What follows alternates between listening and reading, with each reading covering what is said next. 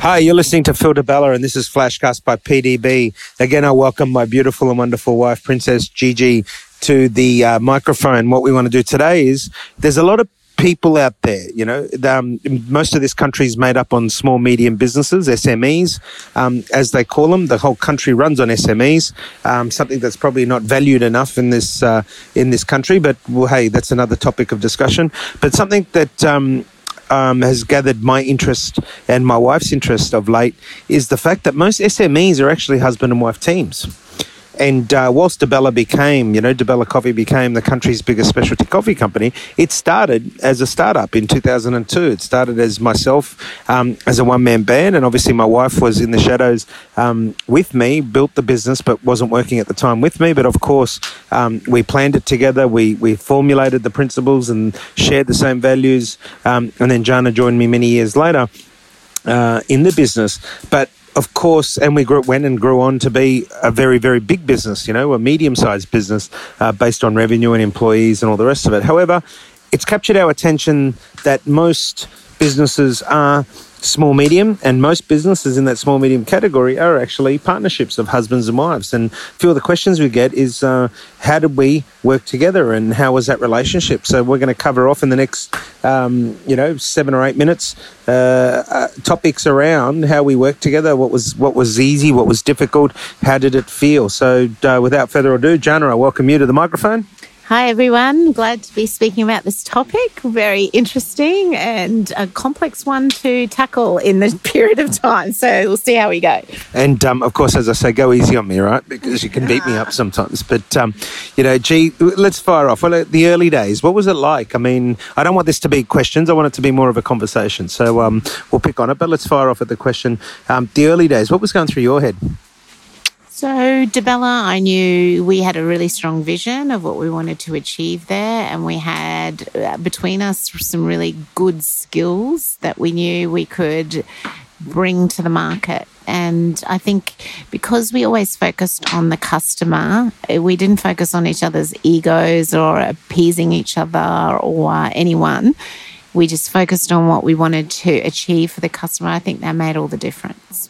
What do you think? Do you yeah, no, I agree. I agree, and um, I always say that we built a we built a people business, and I remember our early conversations over many glasses of wines and and um, sitting on the balcony. We're all about we want to build a company that people would want to recommend to others. Uh, we didn't fuel it by egos and emotions. We fueled it by customer. I mean, we built a customer centric business. It's something that today I still find missing when I talk to people, and you do a lot of coaching with people, and they talk about what they want. It's um, and I love your saying. You talk about an I economy versus a we economy, and I reflect back, you know, to 17 years ago we were very much a we economy. And if you fast forward 17 years later, unfortunately today, a lot of it is still I, I, I. I want to go into business because I want this. I want to go into business because I want to achieve this.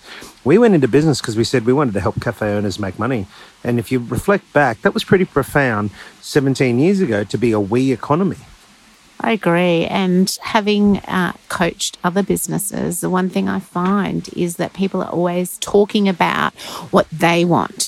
They're talking about what systems and processes they want to implement that will help them make it easier for them. Well, business isn't easy. It was never meant to be easy. And it shouldn't, it should be about your customer, what's going to give them the greatest value. And I think if the focus is always there about the value for the customer, then everything else just flows from there. And the money becomes a byproduct of what you're trying to achieve for that customer. They yeah. want to give you the money money. Well, of course, and, and something that I talk about is what problem are you going to solve in business? And I think that a lot of people don't clearly articulate or identify what problem they're going to solve. And DeBella, I mean, in the beginning, we were. I mean, people were getting delivered a bag of beans to their doors. Words we later went on to coin and own. It's not just a bag of beans. Um, and we have them trademarked um, under the DeBella brand. But it, it really was about solving people's problems and what value could we add. And again, we keep coming back to that we economy versus the I economy. And yeah, there's no secrets. We made a lot of money and we did really well. But I can assure you, um, listeners, and um, is here to tell you, it was never about a number. We never put a number on the value of our business. We never when I thought the business would ever be worth what it became to be worth. It was simply a byproduct. And, um, and it's probably a, a good uh, lesson upon reflection of when we talk about business.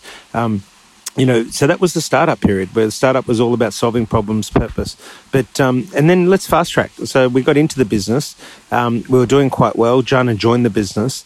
Um, let's talk about those days. I mean, challenges for you, G. So I entered the business when Debella had already been running four years. So for me, it was very much about having to try and build that credibility with the team that already existed and that could be that was really tough. So I had to to foresee a role where I could add value to the team, and I think that's where. Um, we worked really well together because you had your defined roles and it was very outward focused yeah. in terms of the customer and sales, where I was very inward focused in terms of the system and the people within the business. So I think that worked really well, having those clearly defined roles. Yeah. So on that, of course, you know, and you remember in the spirit of the topic, it's about how do you work together. Is you've got to have very, very clearly defined roles. Um, I'm very outward facing. I move at a very fast pace. Um, I gather information quickly. I process quickly, and then I go straight to strategy. Gianna's a lot more reflective. Gianna sits back and makes sure that she measures two, three times, and then cuts once.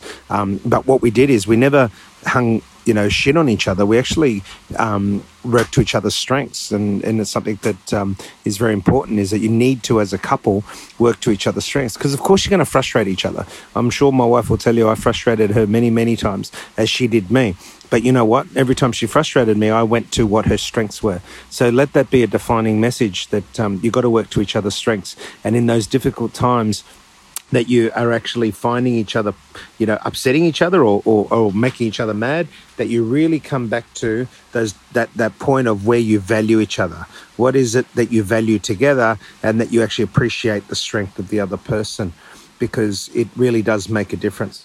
I would actually add to that as well because when when I've coached other people, they seem to think that they should be the same, that the person frustrates them because they don't think the same way or do the same things. But actually, difference is better than difference.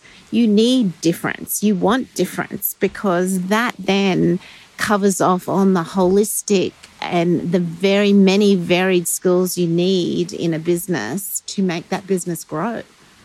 And of course, on that too, because you are, you know, I always talk about your life as personal, professional, and family. You need to differentiate the three. And I think when we, we, um, you know, we did it tough there for a while with our marriage on, on a personal level. Um, obviously, in a family level, we did it quite tough where we would argue, but we had to find and we had to define the barriers to each part. What was our professional relationship? What was our personal relationship? And what was our family relationship? And the moment we did that, and we did it purely by communication, was we were able to go you know, grow stronger together?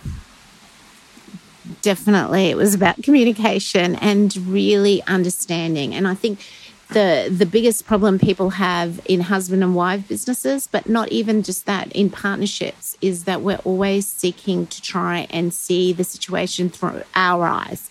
We need to try and see the situation through the other person's eyes and come to that zone of agreement as a result because that is where the opportunity truly lies. Because if you wanted to be great, we wouldn't be great just being our own opinions are never that great. It's always a combined and uh, uh, growth comes from sharing and developing.